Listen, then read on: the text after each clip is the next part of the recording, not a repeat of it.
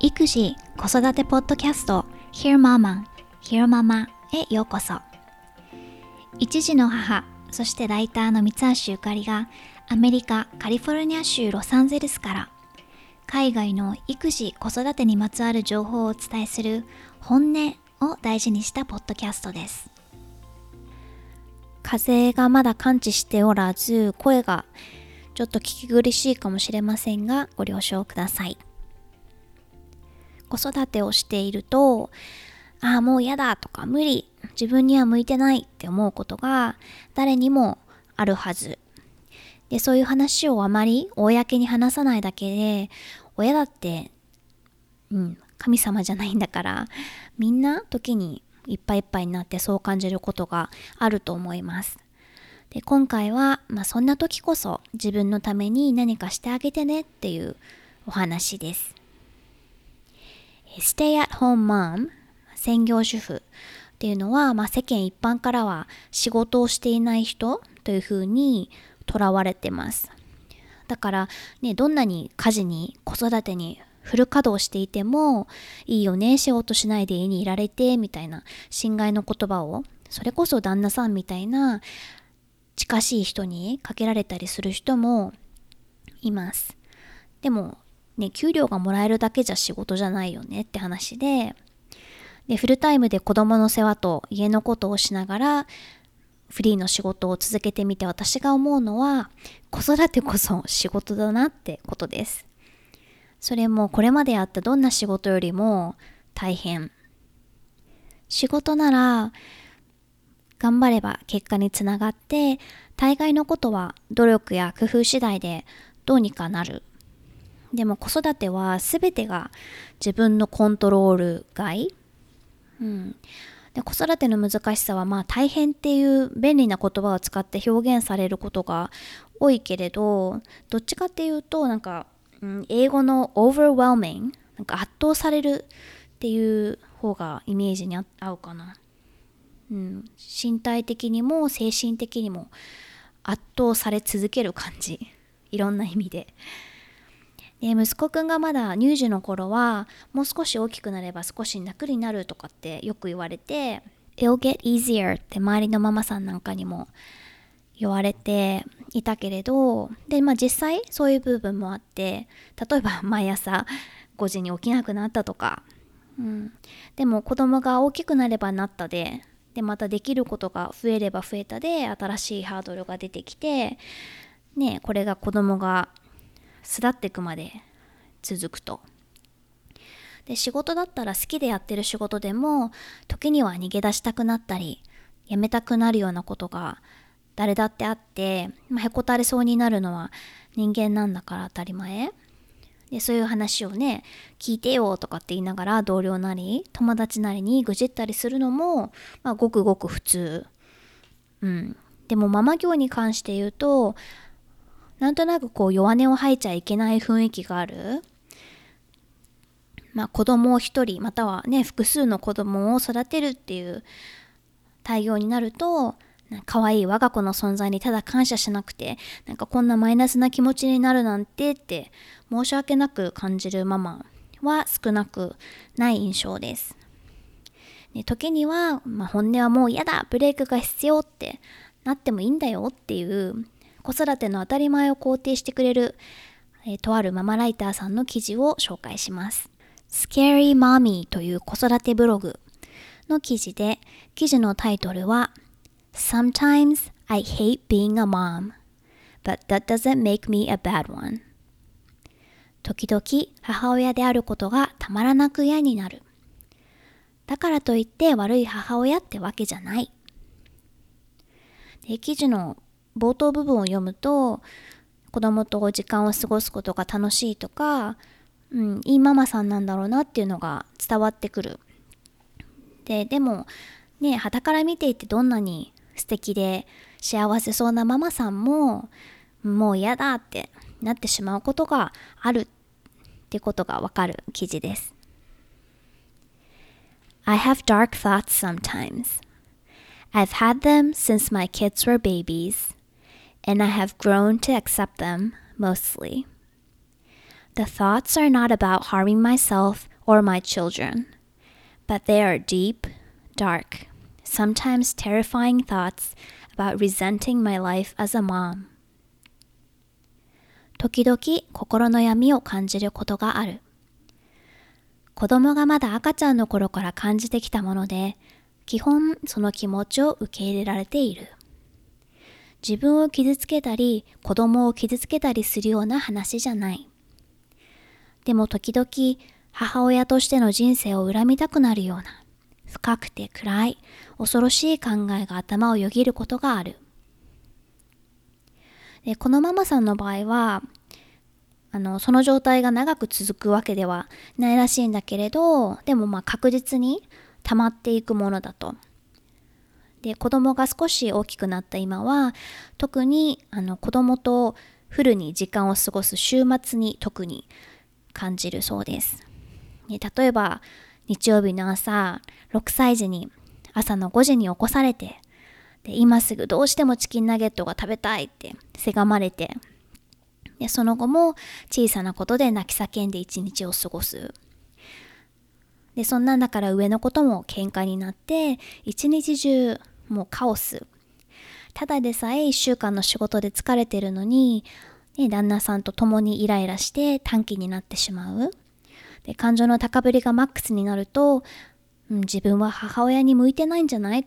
子供を産むだなんてとんでもない間違いをしてしまったんじゃないかと思ってしまうことがあると。I think about how I expected parenting would get easier as my kids got older, but that hasn't really been the case. Maybe I will never be able to spend time on exercise or other kinds of self care. I will never have time to pursue my dreams and goals. You know, the ones that make my heart sing. The ones that are just for me, who I am at my core. 子供が大きくなるにつれて楽になるものだと思っていたけれど、実際は違った。これから二度と自分のセルフケアのためにエクササイズすることはないのかもしれない。考えるだけで心を躍らせてくれる私自身の夢やゴールを追うこともないのかもしれない。私を私たらしめる、私のためだけのことを追求することはもうできないのかもしれない。Because ever since my first child was born, every goddamn detail about my life has been about my kids. I have lost my true self, and I may never get it back. And even if I wanted to, I wouldn't have the energy to rescue her. Anyway, she's probably gone. 上の子を産んでからというもの、私の人生のどんなに些細な出来事もすべて子供のことになってしまった。本当の自分を見失ってしまったし、それをいつ取り戻せるのかもわからない。取り戻したかったとしても、彼女を救う気力が私には残っていない。どっちみちもう彼女は遠いどこかに行ってしまっただろうから。と、まあ、こんな気持ちになるときに、それが自分をもうごっそりなんか飲み込んでしまって、その視点でしか物事を見られなくなってしまうと。で、こういうふうに感じることに罪悪感を感じるママが、まあ、少なくない。で、他のママだってやってるんだからとか、自分のことばっかり考えてるとかっていうふうに思ってしまう。でも、その、心の闇っていうか、ネガティブな考えが頭をよぎるのは普通のこと。そう感じてもいいんだよ。The question is what you do once you have the thoughts.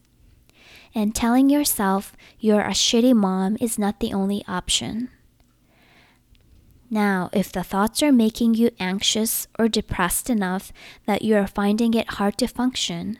then by all means, please see a therapist, a counselor, your doctors, whatever works for you. Don't suffer in silence.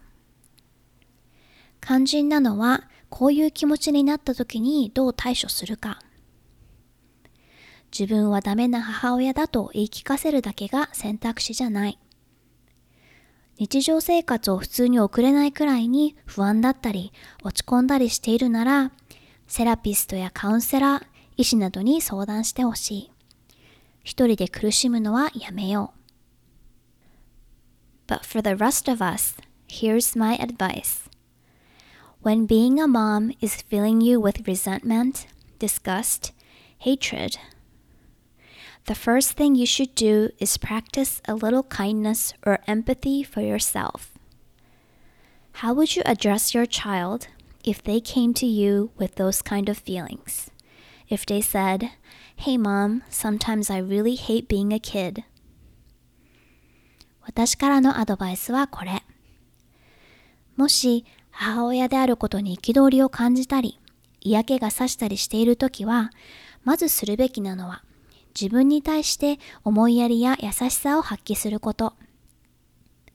もしあなたの子供が同じような気持ちを感じていて、相談してきたら、どう対応するか想像してみて。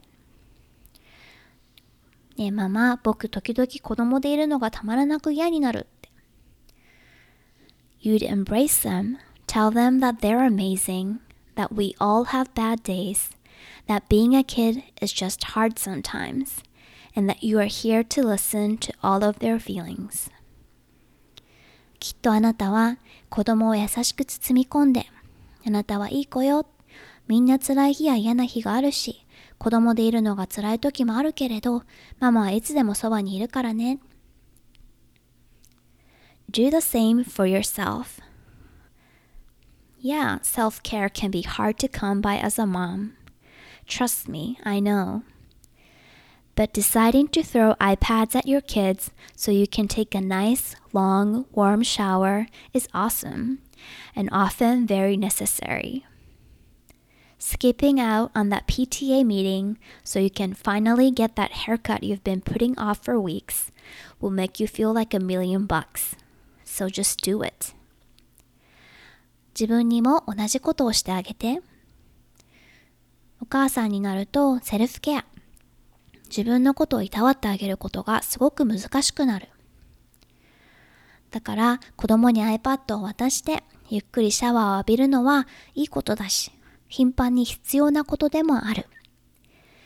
PTA の会議をサボってずっと先延ばしにしてきた美容院に行って身も心もさっぱりできるならそうすればいい。Do something small or big, whatever it takes for you to put the focus back on yourself for a bit. 小さなことでも大きなことでも少しだけ自分に注意を向けることをしてみて。It sucks now, and you're allowed to feel that. But it will get better, I promise. And whatever gloomy, messy thoughts and feelings you have do not define you as a mom. Really. You can be a good mom and still hate it sometimes. We are all allowed to feel whatever we feel. 今は辛いかもしれないし、そう感じていい。これから少しずつ良くなっていくから。今感じている暗くてごちゃごちゃした気持ちは母親としてのあなたを定義するものじゃない。どんなにいいお母さんでも子育てが嫌になることはある。それがどんな感情でも感じるままに感じてほしい。録音後期。今朝、あの、お医者さんのところに行くときにウーバーに乗って、運転手がおばちゃんだったんだけれど、すごくいい人で話していて 楽しかったです。シェーンさんっていう人で、ね、ジャマイカ出身らしいんだけれど、なんかグッドビルっていうあのドネーションセンター、まあ、いらなくなった洋服とか、まあ、何でも結構家具でも何でも扱ってるんだけれどそのドネーションセンター であの掘り出し物を探してジャマイカに戻って売ってるとかっていう話をしたりで旦那さんがクリーニング屋さんを経営してるのでなんかその掘り出し物お洋服だったらシミの取り方を教えてくれるとか うん、20歳20歳の時にロサンゼルスに来て40年間こっちに住んでるらしいんだけれどもなんか日本の学生さんをお家であのホームステイさせたりしてたことがあったらしくて、うん、いろいろと話が弾みました。で、ロスは車社会でどこに行くにも渋滞が避けられないんだけれど、で、普段はウーバーに乗っても、あんまりその、おしゃべりしたくなかったり、ただ乗ってたいって時もあるので、そういう時はまあ運転手さんも察して放っておいてくれるんだけど、今朝は渋滞しててお医者さんのとこに遅れそうっていう時だったので、おばちゃんがいろいろお話ししてくれることで気が紛れて素敵な出会いだったし、朝からいい始まりでした。さて、今週の育児子育てネタ続きで、あの、大変なこととか辛いことを、うん、大変だとか辛いって認めていて、読んでて気持ちがいい Twitter アカウントがあるので、軽く紹介しようかなと思うんだけれど、さきこさんの、アット twin、あの双子の twin、twin、さきこ3、数字の3っていうアカウントです。で切実なんだけれど、それでいて笑わせてくれて好き。なんかこう励まされるっていうのかな。で、うん、プロフを見ると、まあ、双子を育児中で、子供は得意ではない私が双子を持つとこうなる記録。で、家事、育児完璧旦那、かっこマスオさんと双子2人の4人暮らし。とあって、で、前回思わずリツイートしちゃったさきこさんのツイートは、信じられるかいしんどいから小1時間横になってただけなんだぜ。ペットボトル2リットルを3本巻き散らして、ティッシュ2箱でそれを拭いても足りず、ウェット1袋、クッション1つ、その後お互いの髪の毛を切り合ったんだぜ。もう育てられないだろう久しぶりに泣いた。だってあいつら髪がないんだもの。っていうツイート。で、写真付きのツイートで、わあ、これは大惨事だったんだろうなっていうのがもう一目でわかる感じだったんだけれど、ツイッターの方が本当にその、うん、つぶやきなので、インスタグラムなんか写真が主人公のインスタとかに比べるとリアルな子育てとか育児記録が多くて、うん、好きかな。で、近況はというと、ま、息子くんがまたまた風邪をひいてしまって、1週間くらいは看病してて大丈夫だったんだけれど、最終的に私に移り、で一時は声も出なくなってしまっていたので、更新が2週間ほど空いてしまいました。で息子くんが病気の時は特にその今回取り上げたみたいにもうもうってなることがあります。で、で、ベビーはね、病気で辛いから不機嫌なのは当然なんだけれど、何をしても泣き叫んじゃうし、それにまだちゃんと話もできないので、何をどうしていいのか、何をどうして欲しいのか、わからなくて、こっちもフラストレーションが溜まっちゃう。でもこういうその、今テンパってるとか、もう今日は一日家にベビーと缶詰で頭おかしくなりそうみたいな話はママ友さんでも相手を選んでしてるかな。うん、中にはね、周囲のママ友を含め、まあ、理想的なお母さんであろうっていうふうにすごく努力をしてることが伝わってくる人もいるので、うんまあ、それがすごくその人にとって大事なんだと思うからそういう人に対してこういう話をリアルな話をしても多分なんて返していいのか彼女も分かんないかなと思って、うん、リアルな話ができるママ友を選んでしてる感じ。だから逆にそういう話ができる、ね、本音で話せる人が、まあママでも旦那さんでも、うん、それこそ自分のお母さんとかでもいいけど、いないときっと辛いよね。でこういう気持ちを自己処理する方法としてはこのママライターさんの言うようにこれをすると私は気分がいいとか元気が出るとかうん、またよし頑張ろうって思えるようなそのアクティビティをリストにしておくってことを一回やったかな。でしかもその自分の頭の中にリストを用意しておくだけじゃなくてそのリストをもう冷蔵庫に貼っておく。で自分へのリマインドにもなるし、うん、パートナーに共有する意味もあるので、うん、でいっぱいいっぱいになった時はパートナーなり周囲の人に協力してもらって、まあ、何らかそういう feel good activity、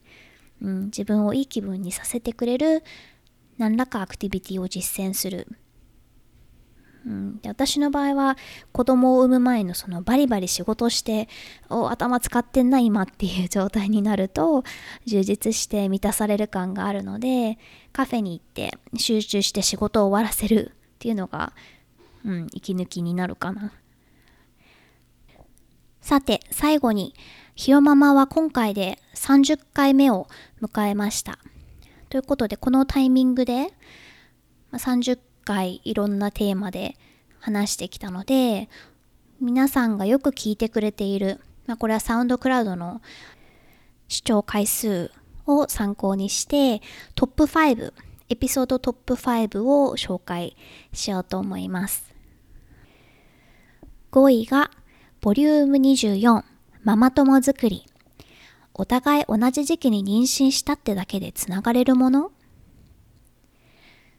第4位、ボリューム15。この世を3日で去った赤ちゃんのママが約 140kg の母乳を寄付。第3位、ボリューム13。ママになっても達成感を味わうために得意なことや小さなタスクを大切に。